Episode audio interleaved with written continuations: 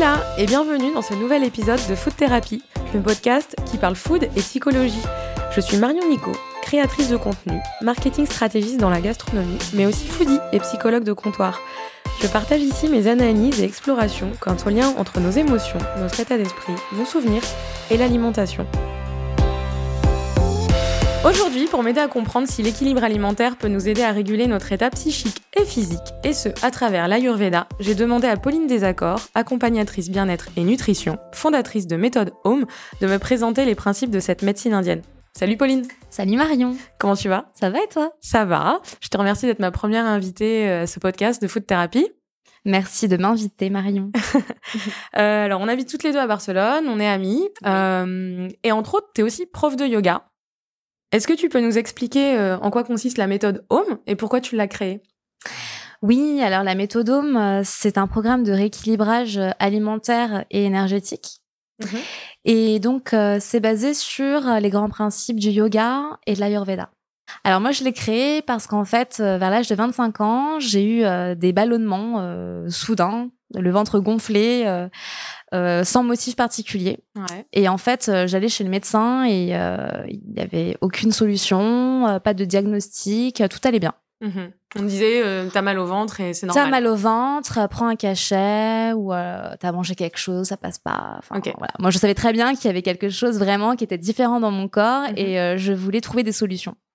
Donc finalement, euh, ben par des lectures, des recherches, en parlant avec des gens, euh, j'ai découvert, euh, bah, c'est le yoga en fait euh, et l'ayurveda qui sont très liés, mmh qui m'ont donné beaucoup de clés, beaucoup de réponses aussi à à, à mon mal-être puisque c'était devenu un mal-être en fait. Ouais. Donc voilà, donc je me suis je me suis formée ensuite.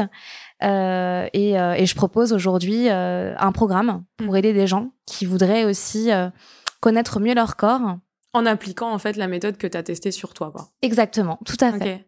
Ok, du coup, est-ce que tu peux nous expliquer euh, les grands principes euh, de l'Ayurveda et enfin nous expliquer un petit peu ce que c'est, même si j'ai déjà euh, mentionné que c'était une médecine indienne? Oui, alors effectivement, c'est une médecine indienne qui date de 5000 ans. C'est la plus vieille du monde. Mm -hmm. Et Ayur, ça veut dire donc la vie, et Veda, ça veut dire la science. Donc c'est la connaissance de la vie. Oh. Donc c'est plus qu'une médecine, c'est une philosophie de vie ouais. euh, qui a pour but de prévenir et guérir euh, certaines maladies. Ok. Voilà, donc en fait c'est vraiment une pratique euh, quotidienne et pour moi euh, c'est vraiment la connaissance de soi avant tout. Okay. C'est comment reprendre euh, le pouvoir de guérison sur soi. D'accord. Donc ça c'est un peu on va dire euh, la définition grosso modo, mais concrètement quels sont les grands principes de l'Ayurveda? Comment comment ça fonctionne?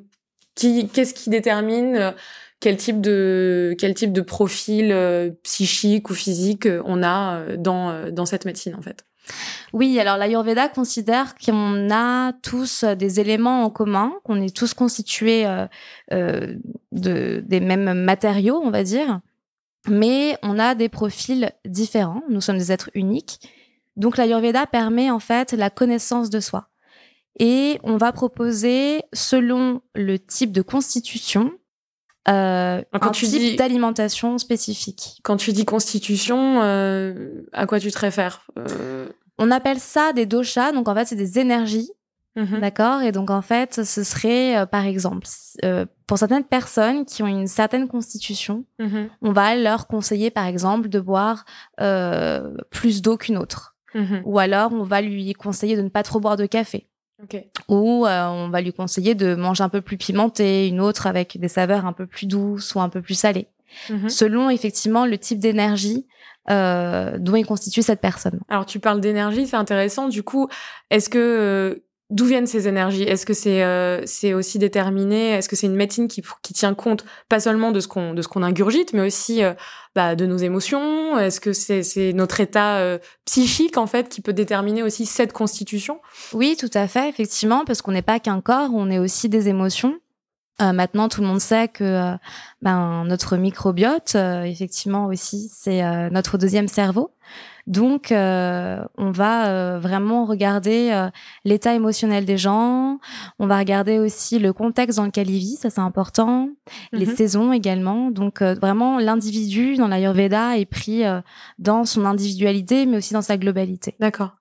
Donc, par exemple, pour déterminer le profil d'une personne et, savoir comment rééquilibrer, lui de pouvoir lui donner toi des conseils en nutrition, tu vas lui poser des questions finalement très personnelles, peut-être sur l'état l'état émotionnel dans lequel euh, il se trouve actuellement.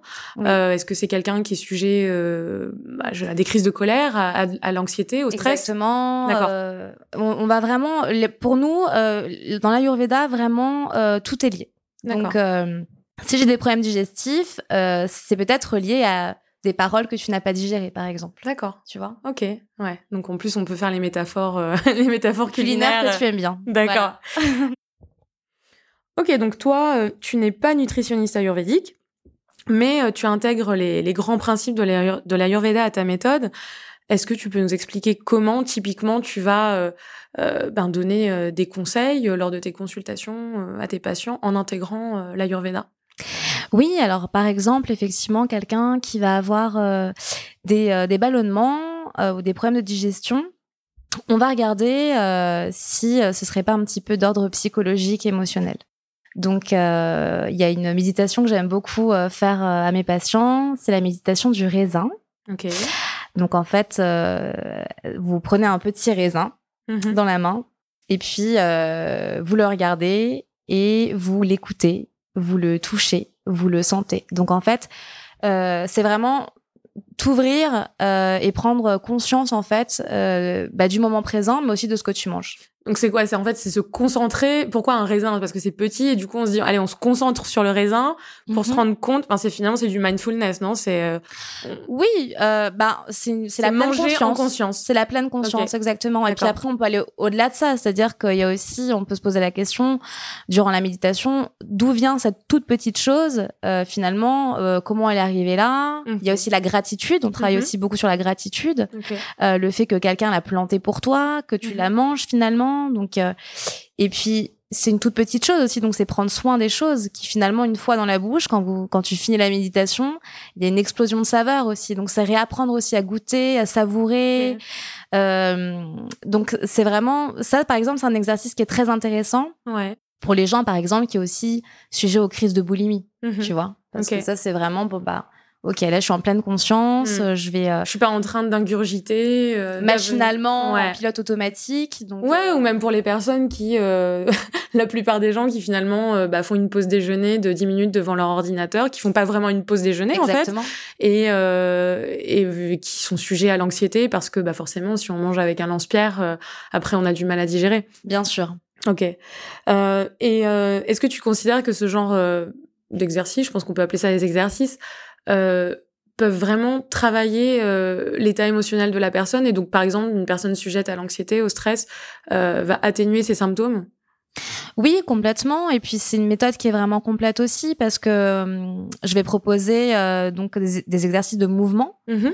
donc des exercices de yoga parce que c'est ma spécialisation en fonction du profil ayurvédique de la personne. D'accord.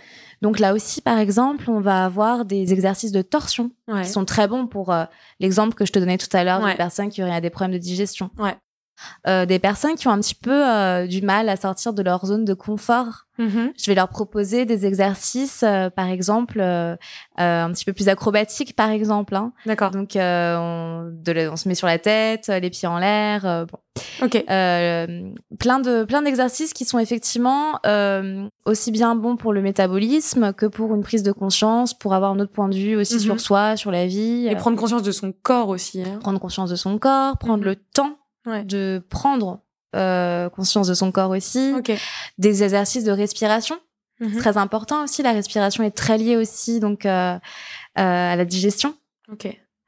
Et oui, parce que quand on mange avec un inspire, comme je disais juste avant, on pense pas forcément à respirer en même temps, c'est ça. Hein. Exactement. c'est pour ça que ça coince. Ok, du coup, bon, on parle, on parle de tout ça, mais est-ce que finalement c'est un style de vie qui est contraignant Est-ce que c'est quelque chose qu'on fait Bon, tu l'as dit avant, c'est une philosophie de vie, donc je comprends que c'est pas du tout un régime au, sens express du terme, mais plutôt une, façon de vivre, une façon de manger, une, une diète à vie en fait. Oui oui, c'est une philosophie de vie. Une philosophie de vie. Est-ce que est-ce que ben voilà, il y a des il y a des aliments qui sont à proscrire. Est-ce que du coup je vais être euh, frustrée? Est-ce que c'est contraignant en fait euh, de d'intégrer ce, ce, type d'alimentation et ce style de vie? Non, évidemment pas du tout. Ça devient même un, un plaisir et puis ça devient même vital en fait. Hein. Donc mhm. euh, c'est vraiment changer des habitudes. Il y a rien de contraignant puisque l'Ayurveda n'interdit rien. D'accord. Il n'y a pas de mauvais aliments. Même l'alcool? Même l'alcool. on aime tous un petit verre de vin de temps en temps. Voilà. Même la viande. Et le café. Même le café, en fait. D'accord. Parce qu'on considère que euh, l'aliment, l'alimentation, c'est la source principale d'énergie. Okay. Donc, en fait, c'est plus une question euh, bah de, de quantité. Okay. Donc, euh, tout est dans l'équilibre. Mhm. C'est ça qui va réguler en fait. Hein. Ton alimentation, un aliment, ça peut être un poison comme ça peut être un médicament. C'est ce qu'on dit en Ayurveda. Ok. Donc il y a rien à proscrire, c'est simplement manger en conscience ouais.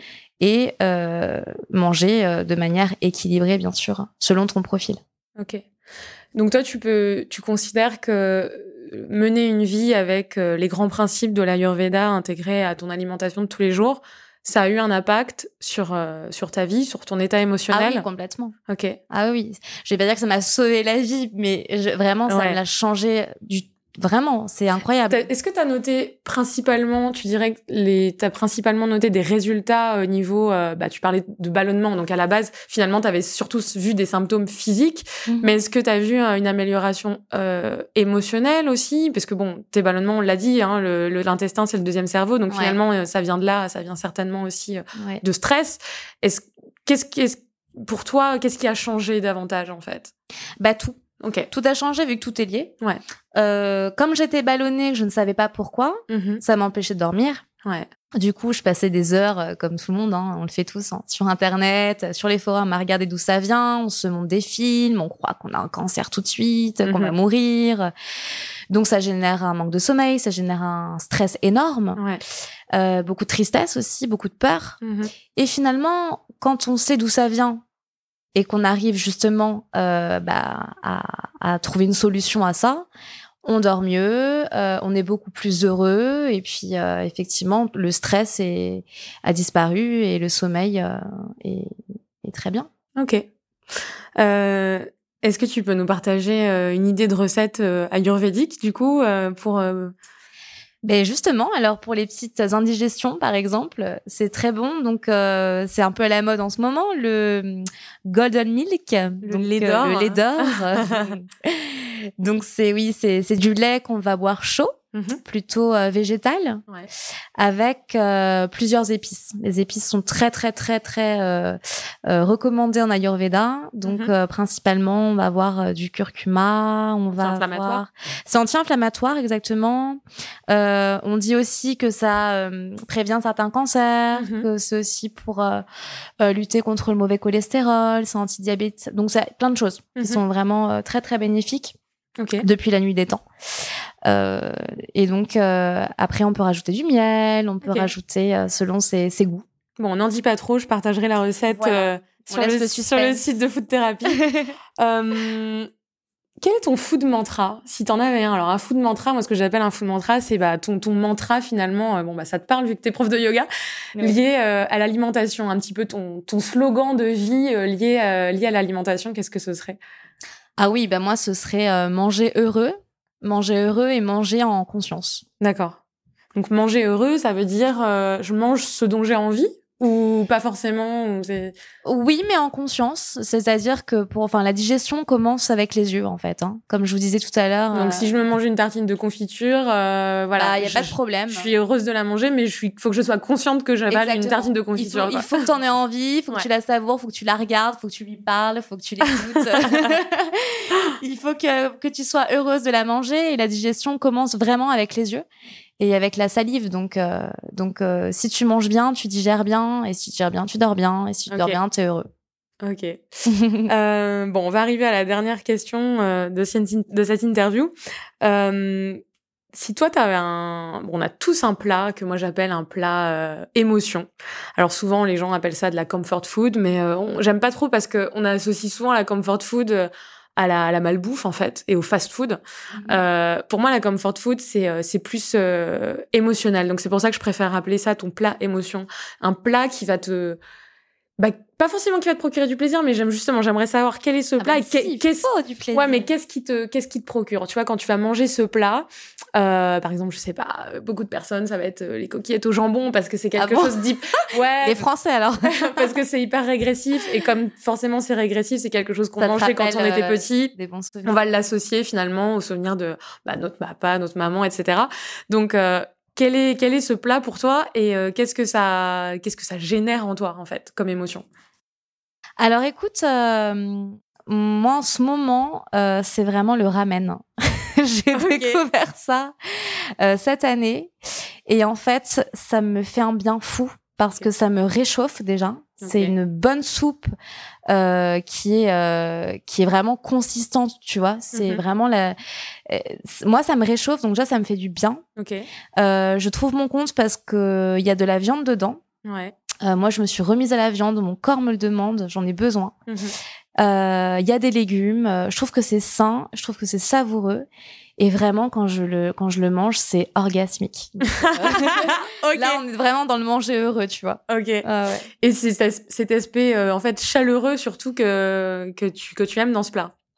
Oui, c'est chaleureux, mais puis je le sens dans mon corps. Je sais pas comment t'expliquer, je sens que ça me lave aussi dans l'intérieur. Ah ça me fait réellement du bien. ça te purifie. Ça me purifie, ouais, vraiment. Ouais, ouais. Euh, au niveau de tout, enfin, vraiment. Et c'est un plat que tu as tendance à partager ou à manger seul? Ah, je ne le partage avec personne. je mange seule. Donc c'est un plat euh, émotion que tu, euh, ah, oui. savoures toute seule. Oui, oui, c'est mon petit plaisir intime. Voilà. Ok.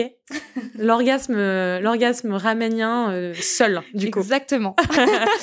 ok, bon, on va terminer cette interview sur cette sur cette note orgasmique. merci beaucoup, Pauline, d'avoir partagé ta connaissance au sujet du, du yoga, de l'ayurveda, des émotions, de l'alimentation.